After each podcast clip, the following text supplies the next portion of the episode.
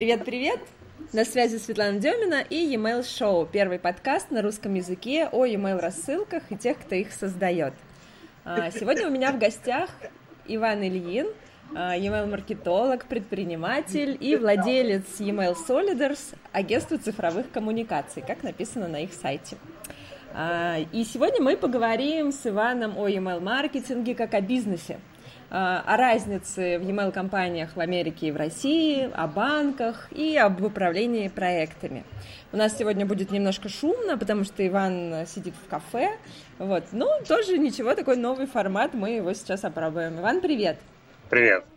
А, ты с 2010 года занимаешься email маркетингом и лидогенерацией, а, так? Да.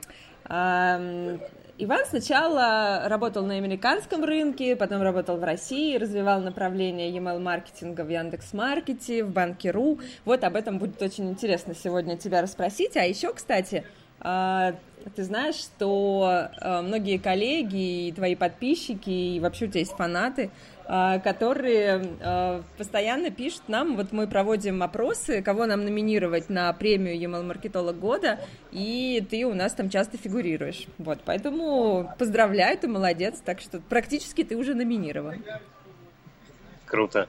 Кто все эти люди, которые меня рекомендуют? А это, кстати, всякие наши коллеги, которых ты знаешь, и многие другие а, люди. Вот, Вань, расскажи, пожалуйста, подробнее, вот чем занимается твоя компания, где вы находитесь, с кем работаете, как вообще начинали? А, начну с того, где мы находимся. Мы находимся в Рязани. Мы считаем, что столица email-маркетинга в России – это Рязань. Именно там основывалось агентство Email Matrix, потом Экспертсендер и много разных других компаний, которые этим занимаются. Uh-huh. Мы занимаемся непосредственно только email-маркетингом и, может быть, немного аналитикой, без э, ухода в другие каналы и то есть мы не занимаемся полным циклом интернет-маркетинга, у нас только узкая специализация uh-huh. сейчас. То есть мы делаем круто именно e-mail. Uh-huh. Вы работаете с Россией или не только? Мы работаем сейчас с Россией и с США.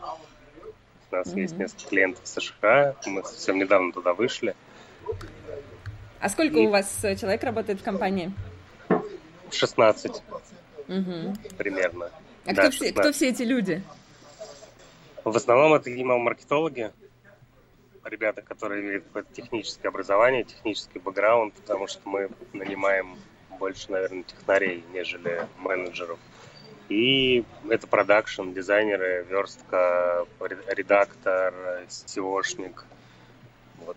А где вы берете в Рязани такое количество человек, которые разбираются в email-маркетинге? Мы их учим. Мы А-а-а. находим человека, который технически подкован, у него есть голова на плечах, и мы понимаем, что в него можно это интегрировать какие-то эти навыки, которые нам подходят, ну, которые нам нужны. И мы учим человека практически с нуля. То есть готовый специалист нанять тяжело, особенно агентство, потому что готовые стоят дорого и уходят на клиентскую сторону. Это да. Да, и мы постепенно просто обучаем людей. Угу. Так вот. Понятно. А расскажи вообще про себя. Вот с чего ты начинал, как ты пришел в email маркетинг? А, это было давно, где-то году в 2010-м я устроился в компанию IH. Была такая компания в Рязани. Uh-huh.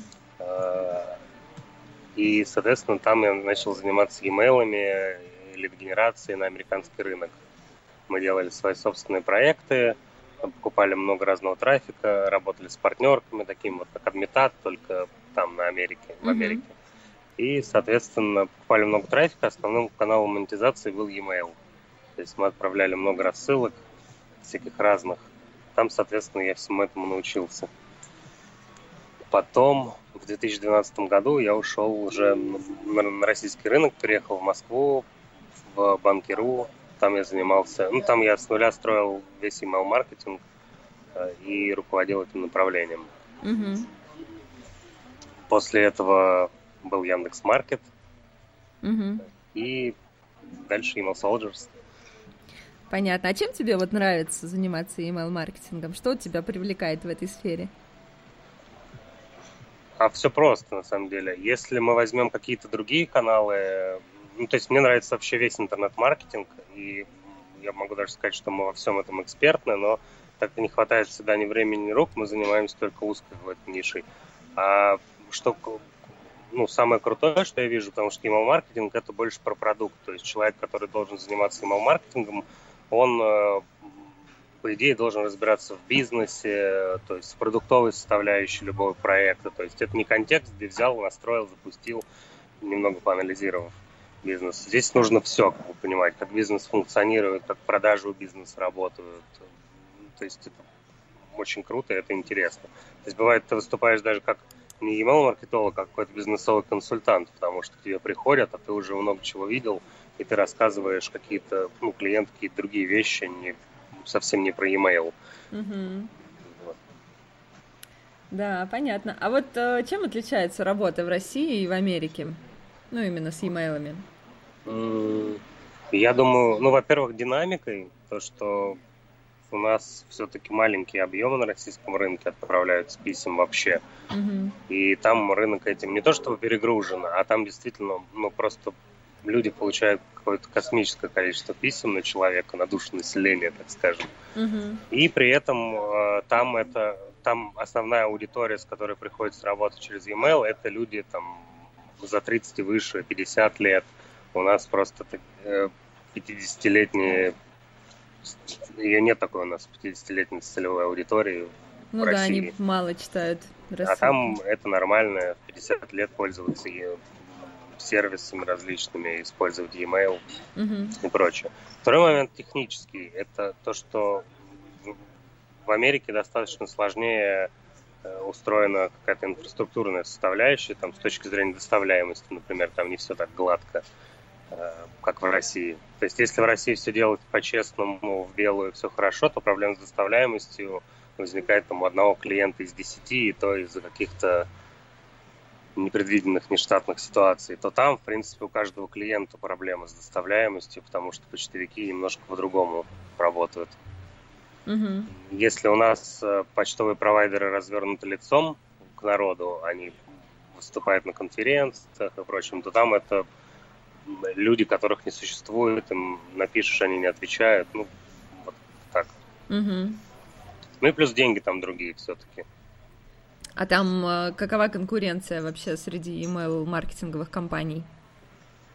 Много Если взять консалтинговые компании, их не так много.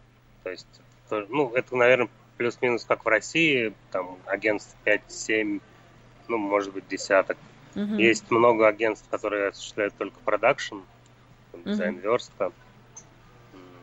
А вот с точки зрения платформ и сервисов, там очень большая конкуренция. Там каждый день появляется новая платформа, и каждый день какая-то из платформ умирает. Угу. Понятно. А вот заказчики, интересно, отличаются друг от друга в России и в Америке? Да. А чем? Да, а тем, что в Америке нанять агентство – это вполне себе нормальная ситуация. В России до сих пор к агентскому бизнесу какое-то настороженное отношения. То есть это агентство, это не человек в штате. В Америке они, люди полностью понимают выгоду и почему стоит нанимать агентство, потому что это дешевле, чем человек в штате. И это нормально. Там рекламный рынок очень старый, так сказать. Он развивался там с 40-х годов. Угу. И поэтому у них это нормально. У них консалтинговый бизнес это нормально. То есть прийти с человеком, поговорить, заплатить ему деньги за то, что задавал ему вопросы, у них это нормально. У нас в стране это, ну, может быть, тоже нормально, но не так развито. Угу. Ну да, особенно в сфере email-маркетинга э, люди считают, что, в принципе, они могут нанять просто копирайтера, и этого будет достаточно. Да. Да, это интересно. А, и все же получается, что большая часть клиентов пока у вас в России, да? Да. А можешь кого-то назвать, с кем вы работаете? Мы работаем с технопарком, с Касперским, угу. а, а медиатека. Угу. Мы, а есть у вас, э, может быть, какая-то специализация или нет, или всех берете? Ну, мы, наверное, берем всех. Больше всего, конечно, любим различные интертеймент проекты, то есть как медиатека, то есть нестандартные, потому что, например, e-commerce это e-commerce, там все понятно, ничего нового мы, в общем, там придумать не сможем, ну, сильно нового. А если это нестандартные проекты, как онлайн-кинотеатры, какие-то медийные проекты, вот там достаточно сложнее работать, и uh-huh. это интереснее. Uh-huh. Понятно. И вы в основном э, делаете упор на технологию, да? То есть э, контентом, разработкой контента занимаетесь? Занимаемся, но в меньшей, в меньшей степени. Про нас, если говорить, это сложные какие-то технические интеграции, сложные решения. То есть мы сейчас смотрим вообще полностью в сторону автоматизации, чтобы помогать клиенту все про, весь его маркетинг автоматизировать. Uh-huh. И если говорить про контент, то это не про нас. То есть у нас uh-huh. достаточно Понятно. Мы к контенту относимся так, угу. средненько. А расскажи, вот э, как строится в компании работа над проектами? Ведь у вас одновременно идет количество какой-то проектов, да, там несколько штук, каждый человек над ними работает. Вот как вы вот эти процессы внутри компании выстраиваете? Вот пришел к вам заказчик, угу. заплатил деньги. Вот что происходит дальше? Дальше мы проводим а, аудиты, анализы его инфраструктурных решений, его бизнеса как такового или продукта. То есть там нужно понять вообще, с чем мы имеем дело. Бывает так, что на этапе продажи это невозможно сделать, потому что этим занимается либо ну, продавец, да, угу. либо кто-то еще. И, соответственно, сами ребята, которые потом занимаются внедрением, разработкой e-mail, рассылок и прочего, они не, не знают ничего про продукт, так как это знает сам бизнес. И, соответственно, мы интегрируемся, общаемся, э, строим для себя какое-то понимание, что и как, какие процессы в бизнесе происходят. То есть некий такой анализ бизнес-процессов и прочего. После этого анализа мы, соответственно, уже можем с готовым планом прийти к клиенту и говорить, что мы будем делать сегодня, завтра и послезавтра. И постепенно начинаем это делать после согласований. А как, как вы делать начинаете? Вот внутри компании, как это все устроено? Вот э, пришел проект, надо делать. Что будете дальше делать? Ну, дальше этот проект приходит к менеджеру по email-маркетингу, угу. который, соответственно, у нас является неким, ну, ключевой персоной на проекте. Он и общается, может, с заказчиком, он и руководит внутри продакшеном, аналитикой, и, соответственно, он еще и сам выступает в роли специалиста-профессионала, который ведет проект. Соответственно, он решает, что ему делать с этим проектом, разрабатывать или не разрабатывать стратегию. Если, допустим, разрабатывается стратегия, то, как правило, мы только после того, как ее сделаем, начинаем внедрять какие-то вещи. Вот. Смотрим обычно на самые узкие места у клиента, где максимально можно получить какой-то результат – Э, при этом потратив меньшее количество времени. Если мы понимаем, что мы сейчас клиенту внедряем э, сбор базы и пару писем, которые будут отправляться автоматически, клиент получает деньги уже сразу, то мы это делаем. Угу. Это делает менеджер, да? Да. Понятно. А какой CRM-системой вы пользуетесь? Или вообще в чем проекты ведете? У нас есть э, CRM-система для продаж. Это PipeDrive. Ага. А так мы используем Bittrex 24 угу. для ведения. Много разных вещей перепробовали. В общем... Мы тоже раньше пробовали пользоваться Bittrex, а, но потом перешли из Bittrex в Atlas. Угу. Нам как-то там процессное управление получилось удобнее. А в Битриксе что-то вот как-то у нас не сложилось почему-то. Может быть, надо посмотреть, как вы это делаете, интересно. Понятно. А как вы увеличиваете вот эффективность э, работы менеджеров, например, да, там или сотрудников? Э, потому что все-таки email маркетинг, да, это такая сфера, там, ну да, есть большая техническая сторона, но в то же время они должны очень много коммуникаций, согласований произвести с клиентом там, и так далее. Вот э, есть ли у вас какие-то планерки в компании или вот как вообще вот эти процессы именно а, прокачки менеджеров и увеличения их эффективности действуют? Да, у нас это происходит следующим образом. У нас есть еженедельное ревью, пятничное – когда мы собираем всю информацию о всех проектах, что сделано, что не сделано, что хорошо, какие проблемы. И, в принципе, есть еще один раз в неделю у нас митинг всей команды, когда мы все проекты обсуждаем уже вживую, ну, вживую. У нас есть ревью, которое происходит только в почте, где каждый описывает, что у него на проектах происходит. И есть живое общение. Угу. Пробовали мы внедрять ежедневные стендапы, каждое утро обсуждать, что мы сделали вчера и что будем сделать сегодня, но не взлетело у нас, как-то не пошло. Угу. А у нас наоборот, вот э, мы сделали в Зигмунд Смайле, значит, э, каждый день у нас 15-20 э, минут планерка. Мы сделали все, чтобы она проходила реально за 15 минут. А, и, в общем-то, вот год уже каждый день мы общаемся перед рабочим днем и э, эффективность реально от этого выросла. Вот э, многим я рассказываю, все говорят, что тоже надо попробовать, но у людей действительно есть такая проблема успеть за 15 минут и не впасть вот в обсуждения длительные. Uh-huh. Вот, но так вот, э, да, у нас вот эти планерки.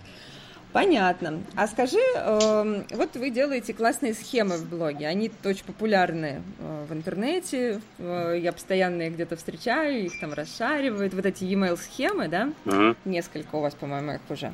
Э, вот у вас есть какой-то отдельный человек, который занимается там контентом для блога, или, или это ты делаешь? Как у вас вот эта работа с блогом, как происходит? Раньше мы писали сами. Ага. То есть э, стартовали мы ну, наш контент-маркетинг с того, что я и мой партнер, который по совместительству мой брат, или наоборот по совместительству мой партнер, э, мы писали сами контент, как могли. То есть то, что было в головах, то есть мы это отдавали. Потом это стало э, занимать немного больше времени, и, в общем-то, и бизнес начал расти, агентство начало расти, и у нас на это времени перестало хватать. Поэтому мы взяли себе редактора, который которому мы отдаем контент изнутри, то есть команда, которая профессионально может собирать контент в виде в том, в котором это даже на рынок нельзя нести, а редактор сейчас это упаковывает, переделывает так, чтобы это можно было читать. И, соответственно, выпускает статью. Угу. А этот редактор также email рассылкой занимается или только блогом? Да, в том числе сейчас email рассылкой занимается, да. Угу. Понятно. И, и а схемы мы делали внутри, то есть мы периодически сидим и думаем, а что нам нужно выпустить такого, чтобы какую-то виральность получить. И так эти все схемы были придуманы. И, соответственно, это делает просто менеджер, тот, который захотел, которому интересно.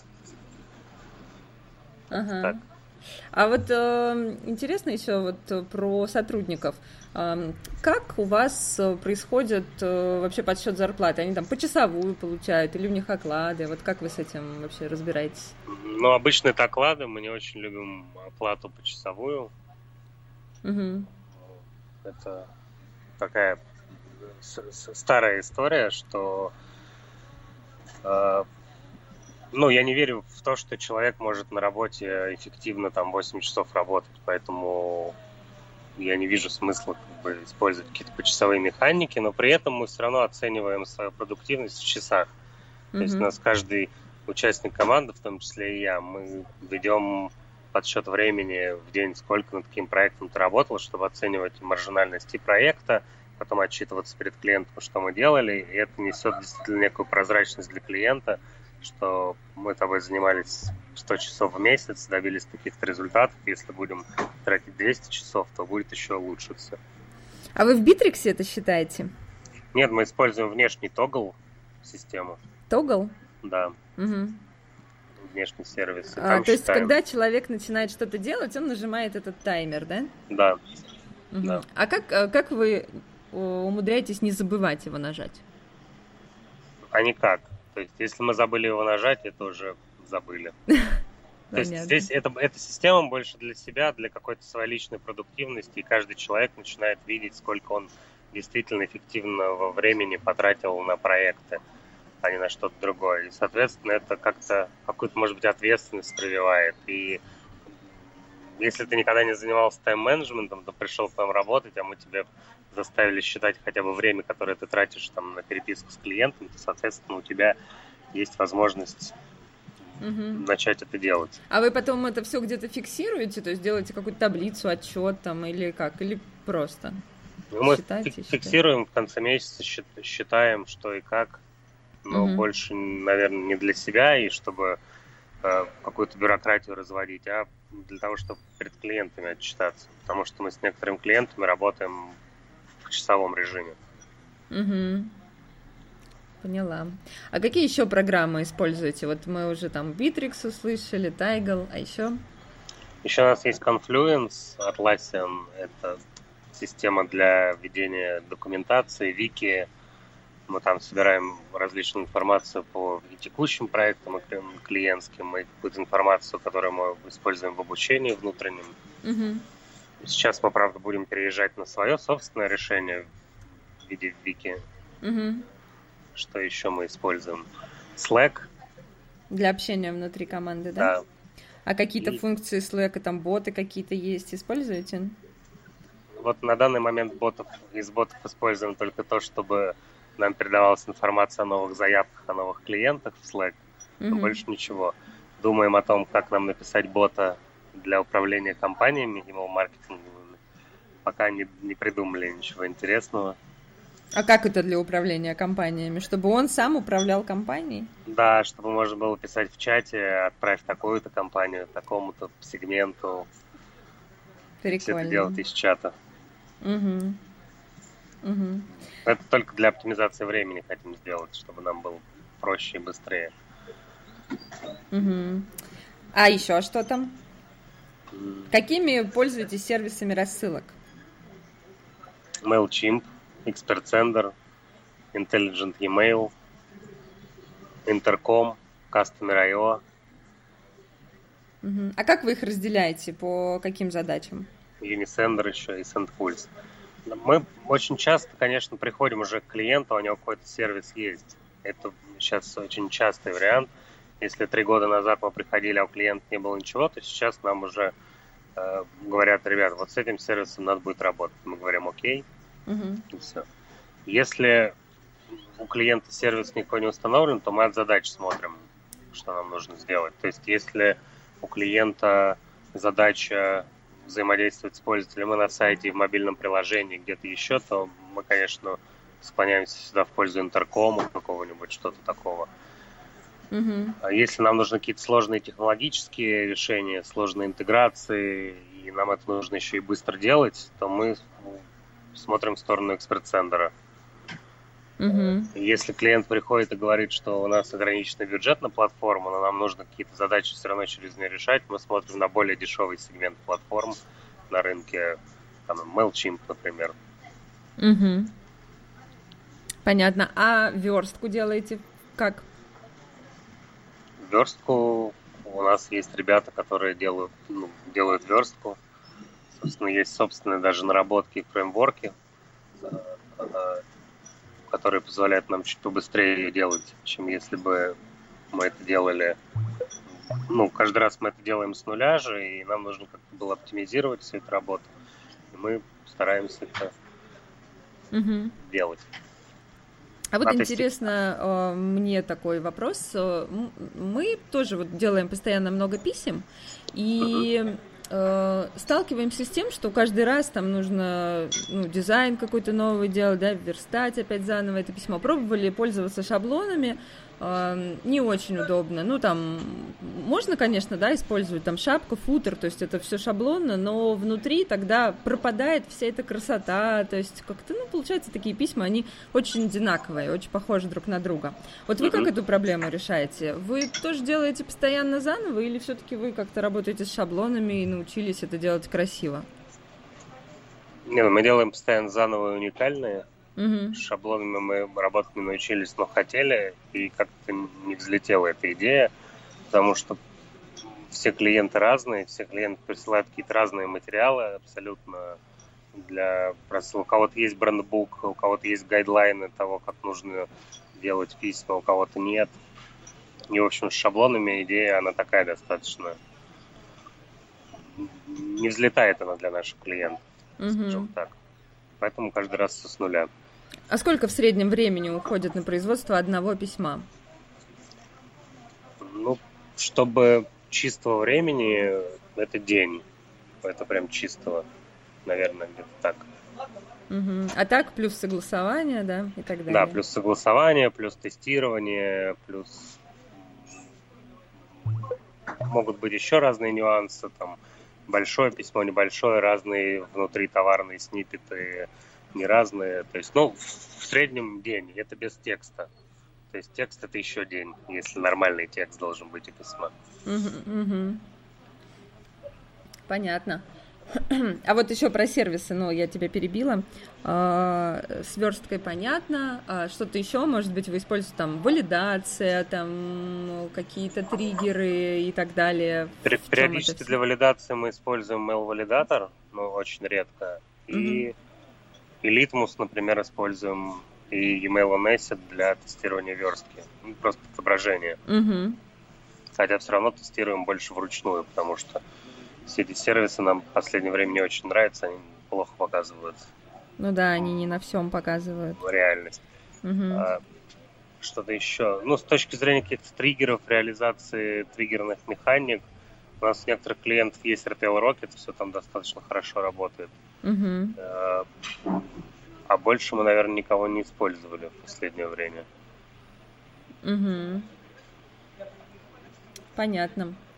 А, так, что еще я у тебя не спросила? У меня тут есть целый список вопросов. А, вот, чьи рассылки ты сам читаешь? Я читаю Ильяхова угу. периодически. Угу. И, и больше, наверное, из рассылок ничего не читаю. Раньше читал Мегаплан точно. И все. Сейчас стараюсь больше читать э, информацию ну, просто в блогах. Я подписываюсь на блоги и там читаю все. Угу. А, кстати, и... какое приложение ты используешь для чтения блогов? Фидли. Фидли. Угу. А есть очень интересные рассылки, но они американские. Вот их я читаю. То есть есть очень интересная... Я просто не помню, как зовут этого человека, который все это собирает, но он делает некий контент. Он собирает много разных э, крутых штуковин в области email-маркетинга и присылает это каждую неделю на почту. О, как интересно. Вот, Не помнишь, читаю. как называется? Я забыл, как-то email tips, что-то там. Ладно, я тогда у тебя позже спрошу эту ссылочку, потому что мы каждый подкаст эм, переводим в текст, и там все ссылки, которые спикер называет, мы там указываем. Ну и какие-то полезные okay. материалы. Вот, Хорошо? раньше читал ага. еще есть такая женщина на американском рынке Тамара Гиллин, она раньше вела блог про B2B-шный email маркетинг, и тоже там всякие разные крутые статьи собирала, но потом как-то она перестала это делать. Но там до сих пор на ее блоге осталось много полезной информации. Угу. Вот. Больше, наверное, никого не читаю. А... Ну, конечно же, читаю конкурентов, безусловно. Смотрю много всяких этих писем. Просто выделять, что я что-то прям целенаправленное уже читаю, скорее нет, угу. чем да. Угу. Понятно. А где э, учишься или, может быть, учился, проходил какие-то курсы по email-маркетингу или, может быть, копирайтингу или еще чем-то, да, около нишевой какой-то теме? Есть что-то такое? Наверное, email-маркетингу я нигде не учился вообще. То есть угу. это все с опытом приходило и пришло. А сотрудников как обучаете? Сотрудников обучаем по своим собственным материалам. То есть самое лучшее обучение это отправить сотрудника молодого на боевой проект, и он научится через месяц уже все делать. А так обучаем по разным материалам внешним, которые есть на рынке, там мануалы эксперт-центра, это могут быть еще какие-то разные. И у нас внутренние есть мануалы о том, как делать какие-то технические вещи, как настраивать письма, как делать верстку, требования к дизайнам шаблонов и прочему вот этому. Угу. А может быть, знаешь какие-то курсы, вот что-то можешь там порекомендовать, где можно поучиться email-маркетологу, который вот только начинает, но он не знает там, где ему научиться? О, я, честно, ну, мало курсов знаю адекватных. Я знаю экспресс-центр University. Да, я два раза его проходила, у них хорошая вот. очень программа. Вот, там очень достаточно хорошо учат, причем вот тот поток, который новый будет, по-моему, наша Юля из команды там тоже будет преподавать. Mm-hmm. А Юля это кто? Юля это наш ведущий менеджер. Юлия uh-huh. Стукалова. Она будет преподавать там на экспресс-центре университета. По-моему, блок про автоматизацию. Она очень крутая в этой части. Uh-huh. Вот. Еще больше я, правда, не видел курсов. Я знаю, что у тебя есть какая-то программа, но я не могу ничего сказать, потому что я ее не видел. Я индивидуально только обучаю. Я вот э, раз в год только веду ну, для групп какой-то курс такой сокращенный, но у меня скорее для новичков. Угу.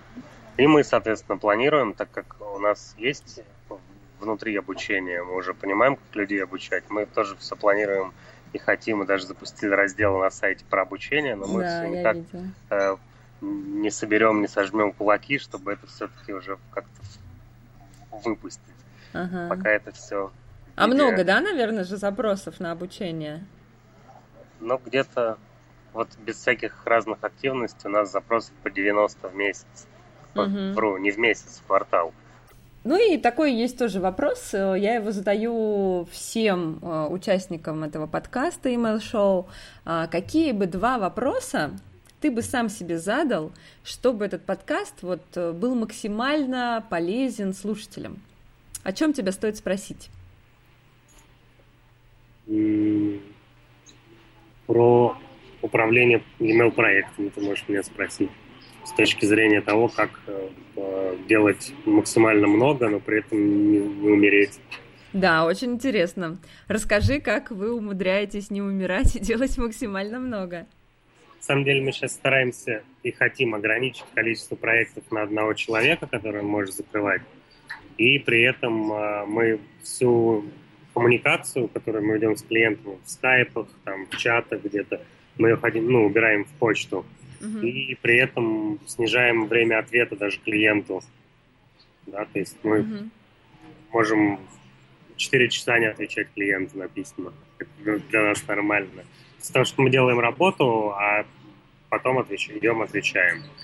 А если нам нужно что-то решить, мы идем в скайп, согласовываем это с клиентом и прочее.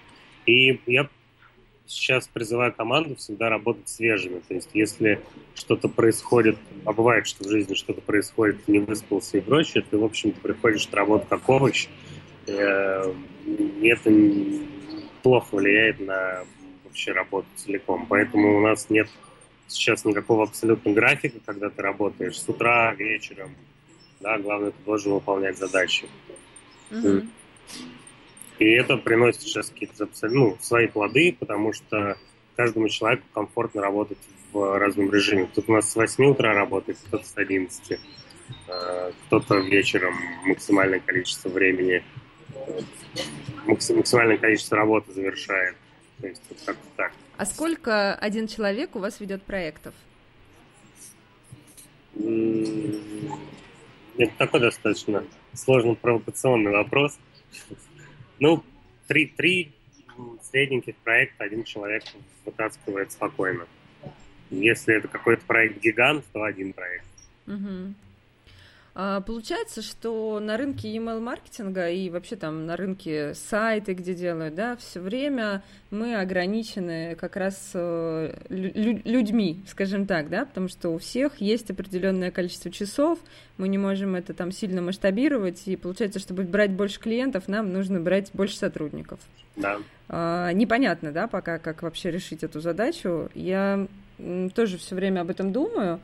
Мы, так как делаем меньше технологии и больше контента, Uh, у нас, конечно, один человек, получается, может вести где-то порядка шести проектов, шесть-семь, но все равно, на мой взгляд, это мало. Uh, но, как практика показывает, ну, не получается больше. А как вот uh, как вы решаете вопрос? То есть это, ну, получается, что если с точки зрения бизнеса смотреть, да, на email-маркетинг, то тогда этот вопрос решается только ценой проекта. Ну, сколько вы будете брать денег за проект, и, ну, и тогда мы можем позволить себе, там, чтобы один сотрудник вел три проекта. Да, ну ты, в общем-то, права в этой ситуации. Чем mm-hmm. дороже проект, и тем он, чем он больше, соответственно, ну, тем вероятнее можем себе позволить отдать одного специалиста полностью на этот проект. Угу. А бывает такое, что, например, вы договариваетесь с клиентом, что один сотрудник будет закреплен за его проектом и будет заниматься только им. И, например, клиент оплачивает им отдельно его время. Да, есть такой кейс.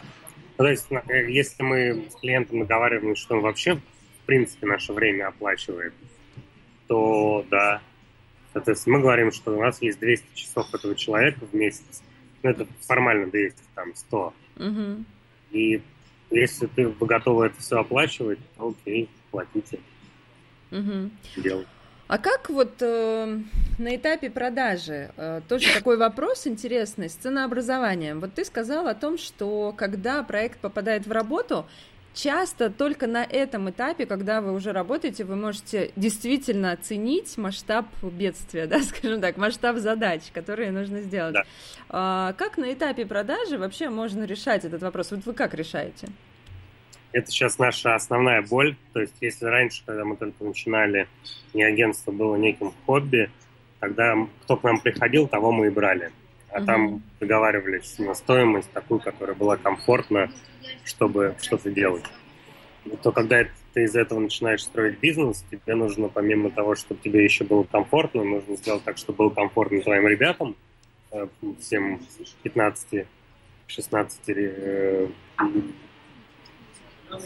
чтобы им было комфортно с точки зрения оплаты, и, и ты еще зарабатывал. Uh-huh. И сейчас пришло понимание, что практически невозможно нормально и правильно на этапе продажи оценить стоимость проекта вообще никак.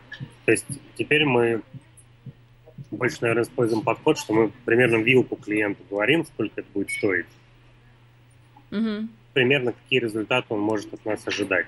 То есть, что если мы будем заниматься проектом, что он получит на выходе. При этом это даже не какие-то KPI, потому что мы же не спей агентство, чтобы подписаться под KPI, что мы придем и сделаем ровно плюс 100% mm-hmm. продажи. Мы этого не можем сказать. Можем это сказать только после первого месяца работы, что мы что-то будем делать с зрения показателей. Поэтому сейчас мы, ну, правда, никак не решаем эту проблему. Мы говорим вилку, что нам интересно проект с бюджетом X и все, собственно. Угу. Ну, наверное, а... получилось, что мы просто, извини, что перебью, мы репутацию какую-то наработали себе, и нам, если честно, надоело каждый раз на встречах, на продаже доказывать, чем мы лучше других. Угу. Да, мы можем сказать, что ничем. И, ну, то есть это нормальный подход. Но мы знаем, что мы сделаем хорошо и качественно – говорим об этом клиенту, договариваемся о бюджетах тестовых, например. Тестируем, они тестируют нас, как подрядчика, и все. Угу. А так уже мы можем либо увеличивать, либо снижать стоимость. А с клиентами, которые требуют от вас гарантии, вы, соответственно, не работаете, да? Работаем. Но мы просто всегда прогнозируем три результата, три, три исхода событий. Это негативный, позитивный и нормальный угу. и даем клиенту. При этом, если нас, от нас хотят прям вот, чтобы мы подписались кровью под KPI, то, соответственно, мы клиенту в ответ говорим, хорошо, если мы подписываемся и делаем, ты увеличиваешь нам бюджеты на столько процентов. Угу. Угу. Okay. Ну да, email-маркетинг, он часто настолько непредсказуем в новых базах, с которыми ты никогда не работал, что невозможно. Пока ты туда не окунешься, ты не можешь понять, как люди вообще будут реагировать, что писать там и так далее, пока не протестируешь это все. Тут я с тобой полностью согласна. А, понятно. А вот какие-то не пробовали сделать э, шаблонные предложения, ну, которые просто продавать, они понятны? Пробовали и это работает. Угу. А почему не продолжили это делать? Ну, мы периодически продолжаем, просто если к нам приходит проект, который мы когда-то уже делали, у нас под него есть какое-то сформированное предложение, он примерно похожий, то мы, в общем-то, то же самое предлагаем. Ну, ничего другого мы не предложим. Мы можем, грубо говоря, сказать, что мы меняем логотип, и предлагаем то же самое. Потому что что одному клиенту нужна лид-генерация, что другому клиенту нужна лид-генерация. И, в общем-то, то же самое мы и предлагаем. Угу. А если какой-то сложный продукт, да, то уже, блин, посложнее. Если это e-commerce, а там все же одинаково практически. Угу.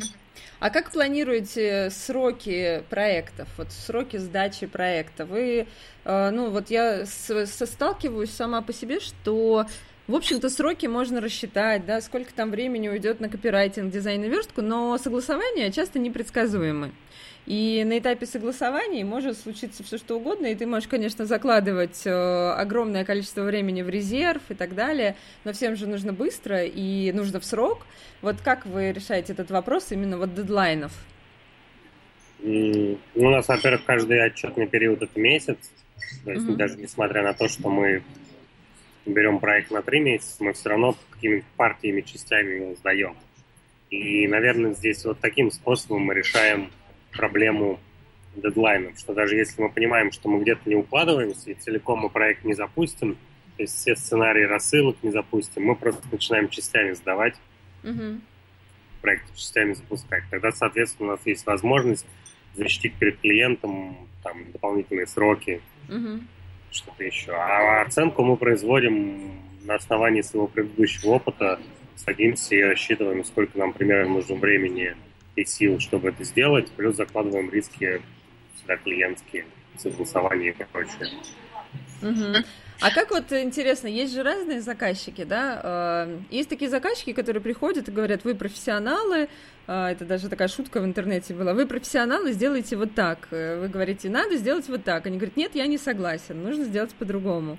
И такое бывает достаточно часто. Ну, вот мы сталкиваемся, не знаю, ну, процентов 10-15 случаев точно бывает, когда клиент говорит, нет, вот здесь поменяйте слово, а здесь поменяйте там тему письма, здесь поменяйте еще что-то, и делает хуже на самом деле. То есть мы видим, что это будет бить по конверсии, но когда ты говоришь это клиенту, он говорит, а я считаю, что нужно так. Вот вы как работаете с такими возражениями? А проблема в аргументах. То есть, если ты сделал свою работу, и перед таким клиентом ее защищаешь, то есть у тебя есть достаточное количество аргументов защиты своей работы, то клиенту достаточно сложно будет искать аргументы на своей стороне. То есть если ты ему продашь, зачем ты сделал здесь такой текст, здесь поставил такую кнопку и прочее, потому что это так, какие-то гипотезы, ну, в общем, ты это защищаешь как, uh-huh. как работу. у клиента тебя меньше шансов того, что тебе это придет справками. А если ты клиенту напишешь «Привет, вот тебе дизайн письма, ждем правки», у меня просто был такой случай. В общем-то, правки приходят. Ждете, держите. Да, это нормально. То есть, ну, решается реально защитой. То есть, если мы э, делаем шаблон, то нам нужно рассказать клиенту в подробностях, в деталях, почему он именно такой. И тогда, соответственно, у нас и согласований никаких нет. Все говорят, да, окей, оставляем. Это вы делаете э, письменно, правильно я понимаю? То есть вы в письмо вставляете там, не знаю, текст, шаблон, и также вставляете аннотацию сразу, почему это выглядит таким образом. Да. Угу. да. И так по каждому письму. Да, либо несколько вариантов. Да, это время занимает долго, но э, это менеджерское время, а не продакшена. То есть мы понимаем, что одно письмо, ну, бывали случаи, что мы одно письмо делаем две недели, четыре, мы искали проблему, как это решить, и, в общем-то, ее нашли. Ну, на, нашли решение, так сказать. И как все-таки это решение вот сформулируй так, чтобы вот больше никто с этим не сталкивался? Вот мне кажется, это реально все сталкиваются. Как решили-то? Защищать работу. Защищать. Угу. Да. Понятно. А вот э, я читала в рассылке Максима Ильяхова, что он, например, говорит о том, что он письменно не дает э, никаких объяснений, он всегда старается встретиться с человеком и рассказать все это голосом. Вот вы как относитесь к такому? Это нормально. То есть, если у нас какой-то большой проект, и это не просто шаблон письма мы сделали клиенту, мы, безусловно, с ним встретимся и расскажем. Или назначим скайп-колл и тоже все объясним. Но если это какая-то маленькая работа, которую нам нужно быстро сдать, нам просто нерентабельно ехать. Угу. Поэтому нам проще написать. Угу. Я поняла. Хорошо, с одним вопросом, значит, э, вроде бы разобрались с эффективностью. Какой второй вопрос ты бы себе задал? Как агентство сделать, наверное. Давай, расскажи, как сделать агентство. На самом деле ничего сложного нет. Есть у меня все достаточно просто получилось. Э, есть такая, грубо говоря, модель агентства без агентства. Ты вроде не хотел, а вроде это у тебя уже есть. Uh-huh. Это способ, когда ты из специалиста, когда ты работаешь, работаешь, тебе приходят люди, знакомые, порекомендуй, расскажи и прочее, ты постепенно и просто из консалтинга, ну, из фрилансера, из одного человека, ты, расширяешь это в команду, постепенно у тебя что-то получается, получается агентство. Это такой некий профессиональный путь. Вот. У меня, наверное, так сложилось постепенно. Mm-hmm. И самое сложное в этом моменте, что нужно научиться делегировать, потому что если ты начинаешь от клиентов закрывать всех на себе, то, в общем-то, все получается, ну, то, это получается то же самое, что ты работаешь по найму. Э, только больше. Только, только очень больше, да. Ага. становишься всем, и бухгалтером, и верстальщиком, технарем, маркетологом. А Второй способ – это когда ты ну, ничего про это не знаешь, собственно, и начинаешь в этом разбираться, и какую-то экспертность постепенно формируешь. И такой путь, я считаю, тоже достаточно правильный. Ну, он нормальный, потому что проблема у профессионала, профессионального пути, что я уже какую-то планку ниже не могу спуститься, и для меня некоторые вещи на рынке настолько банальные, что я даже не понимаю, как что-то происходит. Mm-hmm. Да? А если ты никогда этим не занимался и только захотел этим заниматься, что-то делать, ты, в общем, даже подводных камней можешь не видеть и идти на пролом, все нормально. Угу. А у меня было столько сомнений, столько страхов по поводу, а получится, не получится, а сможем мы сделать или нет, а действительно мы профессионалы. Угу. И это каждый день еще возникает. А ты чем занимаешься в компании? Я сейчас полностью сосредоточился на развитии бизнеса. Угу. ну, это и продаж, это и кусок с продажами, это обучение внутреннее, это внешний пиар, угу. все такое, нетворкинги. А управлением занимается, получается, твой брат, да? Ну, там, сотрудниками. Ну да, с точки зрения продакшн, наверное, больше занимается Вова. Да. Угу, угу. Понятно. А, ну и, и получается, какой у нас чек-лист? Вот э, решил человек стать, э, открыть агентство по email-маркетингу. Допустим, он что-то в этом как-то немного понимает или, или хорошо понимает, допустим, да? Что, какие шаги ему надо сделать? Ну, вот так с чек-листом ты меня прямо сейчас в угол загнала. Ну ты с чего начинал? Вот представь, что у тебя ничего нет, и ты решил начать. Но я бы поискал клиентов себе на разных возможных порталах, где это ну, реально сделать. Сейчас даже на Юду можно искать заказчиков на email маркетинг. А как, а как бы ты их искал, вот, э, клиентов? Ну, Где? соответственно, где-то там на фрилансерских сайтах можно искать, можно искать клиентов на HeadHunter. Э, я бы каким-то таким путем пошел, то есть всем писал, звонил, рассказывал, что я умею это делать, угу. и постепенно нарабатывал клиентский лист. Угу. А потом собирал бы команду. Кого бы первого в команду нужно было бы взять?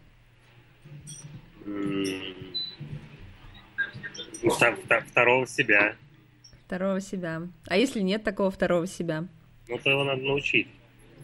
Угу. То есть Если... человек, который сам себе все, да?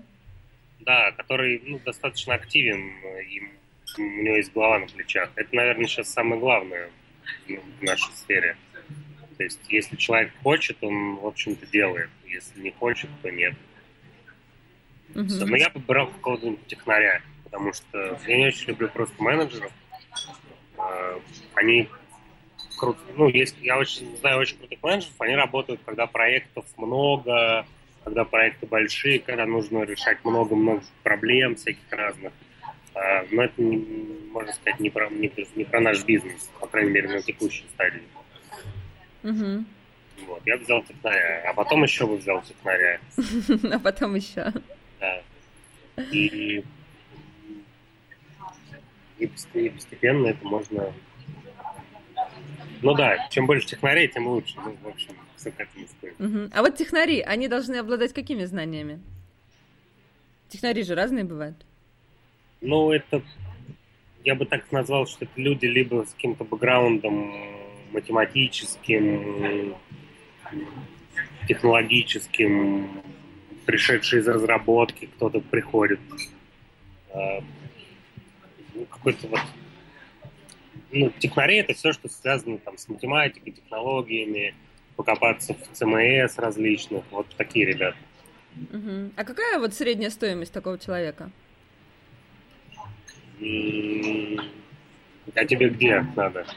Ну, например, удаленно, все равно. В России где-нибудь вот сидит, неважно где. Ну, не в Москве, наверное. В Москве, наверное, дорого.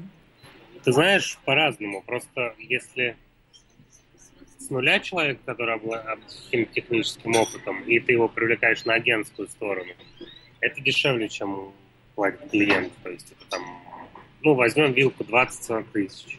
Uh-huh. Зависит от твоих навыков. Короче, это регионы. Uh-huh. Москва это уже выше 50. Uh-huh. Uh-huh. Если мы возьмем человека с опытом, то есть вот немало маркетологов, я знаю ребят, которые там 200 тысяч в Москве это не предел. А не в Москве? А не в Москве, там тоже, я знаю, это 100 тысяч может быть, но это вот уже прям выросший email-маркетолог, причем с углубленными знаниями аналитики и прочего. Угу. Ну да. Ну, таких людей очень мало, к сожалению, конечно, на рынке, которых можно нанять. Да, надо учить. Да, надо учить. Учить и отпускать. В рынок, да, потом опять учить и отпускать. А это карма. Да. Это сделать. Понятно. А, ну, спасибо тебе большое. В общем-то, я думаю, что у нас с тобой сегодня получился такой больше для агентств разговор, но я думаю, что агентствам будет очень полезно. Я у тебя еще попытаю э, обо всех ссылочках, которые ты называл, и вот эту, которую ты не вспомнил про подписку. А, если вы слушаете этот подкаст на iTunes, то вы можете зайти в наш блог, e-mail шоу, там есть кнопочка блог, а, нажимаете туда, и там есть все текстовые расшифровки, все ссылки и какие-то полезности. Я думаю, что Иван нам даст какие-то полезные таблицы, которые они разрабатывают, еще что-нибудь, а, и мы туда прикрепим, вы сможете все эти полезные материалы найти в нашем блоге. Вань, спасибо тебе большое за беседу. Да, спасибо тебе. Счастливо, и встретимся на e-mail шоу 9 сентября. Хорошо, пока. Пока.